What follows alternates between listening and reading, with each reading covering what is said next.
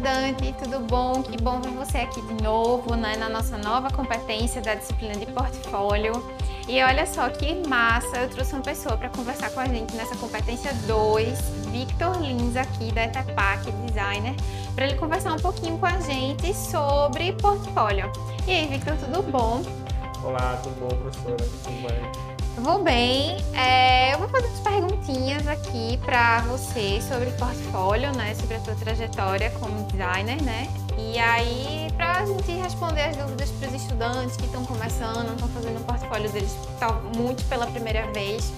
Aí deixa eu começar te perguntando. Tu usa portfólio digital, portfólio impresso? Já teve portfólio impresso? Só usa digital? Qual é o que tu prefere? Bem, é, eu sempre usei o portfólio digital porque foi para onde eu foquei mais a minha carreira, né? Desde quando eu tive a minha formação, quando eu fui entrar no mercado, é, eu foquei na carreira voltada para o digital. Existe a área de impressos, né? Que geralmente tem design que trabalha nessa área, mas eu sempre curti mais a área do, do, do vídeo, né? De animações, então nem questionei jeito, sempre foi para esse caminho aí. Fica melhor para expor teus trabalhos. Tu usa, tu tem um, um, site de domínio próprio ou tu usa uma plataforma gratuita? Como, como funciona essa logística assim do teu portfólio? Olha, é, existe duas formas que eu trabalho. É, uma é o Behance, né? Sim. Que é a plataforma da Adobe, e que eu coloco lá meu material e funciona tanto para enviar para empresas que estão interessadas em me contratar, como funciona às vezes para um cliente, né? A gente trabalha com forma autônoma, como freelancer, e o cliente algumas vezes pede para conhecer nosso material. Sim. É, então, a, a, estratégia no geral é mandar um link do Behance para o cliente através de um e-mail, através do, do WhatsApp. É, em situações específicas, é, muito específicas, é, eu fiz uma diagramação Sim. E coloquei lá o material, o link, você pode fazer um, um PDF com um, um link que leve para páginas no YouTube. Entendi. Tipo Mas no geral, assim, o Behance. Contempla, né? Isso. Contempla bem. Isso. É, então, assim, já que tu usa esse portfólio online, né? Que tem essa, essa ampla divulgação, que as pessoas se encontram. É, o tema da nossa, até da nossa videoaula da competência 2 é a questão de direitos autorais. Em algum momento, assim, da tua trajetória, tu teve alguém que se apropriou do teu trabalho, que usou ele indevidamente? Tu teve algum tipo de, desse tipo de problema? Tava lá na internet, de repente, ai meu Deus, isso aqui fui eu que fiz, sendo divulgado sem alguém te, sem alguém te comunicar? Aí, pior que aconteceu. Já, né? Já aconteceu, só que na época eu ainda estava na faculdade, não sabia nem como Sim. proceder para se cobrar. Uhum. Ficou por isso mesmo, né? É. Mas hoje, é, por exemplo, dependendo da situação, a gente protege o material ali com marca d'água tudo mais. E se for preciso, faz o registro de marca. Nunca precisei, né? Uhum. Mas é, foi uma época de que eu não tinha experiência, hoje eu faço todo o procedimento certinho, né?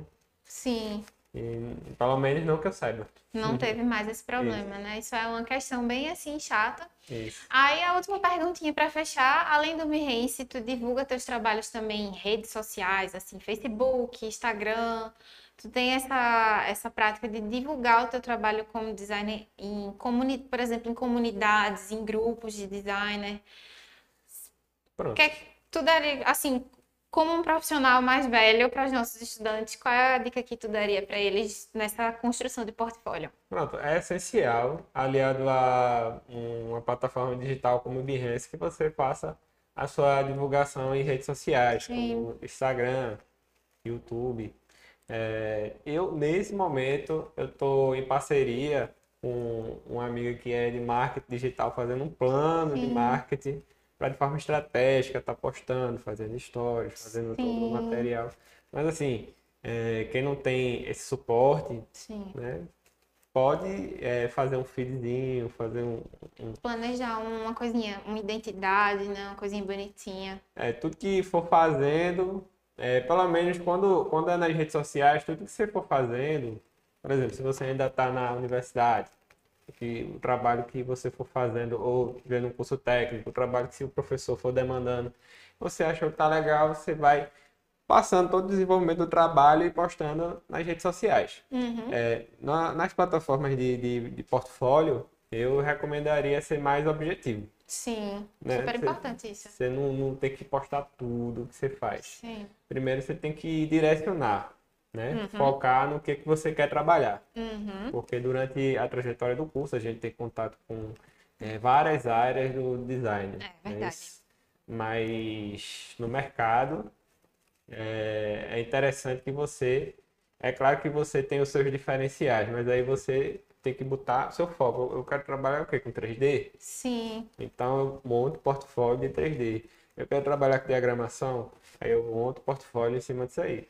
Que se ficar diversificado demais, é, o cliente talvez não entenda é, a sua proposta, o que é que você quer, e assim você direciona realmente para o que é que você quer trabalhar. É, dá um foco e vai criando o seu. criando sua rede de contatos, né? Seu nicho do mercado profissional. Isso. O, hoje você tem, por exemplo, o Discord e o LinkedIn, né? Como fazer esse network. O Discord é, é bom que você posta ali o seu material e ali você também conhece muitas pessoas que estão postando também. Uhum. E você vai criando uma rede de contatos e vai estudando e vai aprendendo. E não são plataformas de de se montar um portfólio, mas de troca de informações. De networking, né? De networking, é exatamente é isso. isso.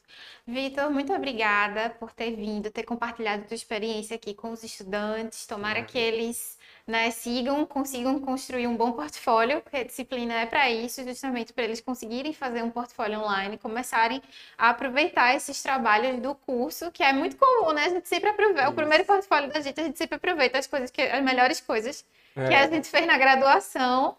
Até a gente começar a trabalhar e usar os nossos trabalhos mais profissionais. Então, muito obrigada. E você, estudante, fica ligado, espero que você tenha gostado. Compartilhe, curta o canal do EducaPE com você e com todos os seus amigos. É isso.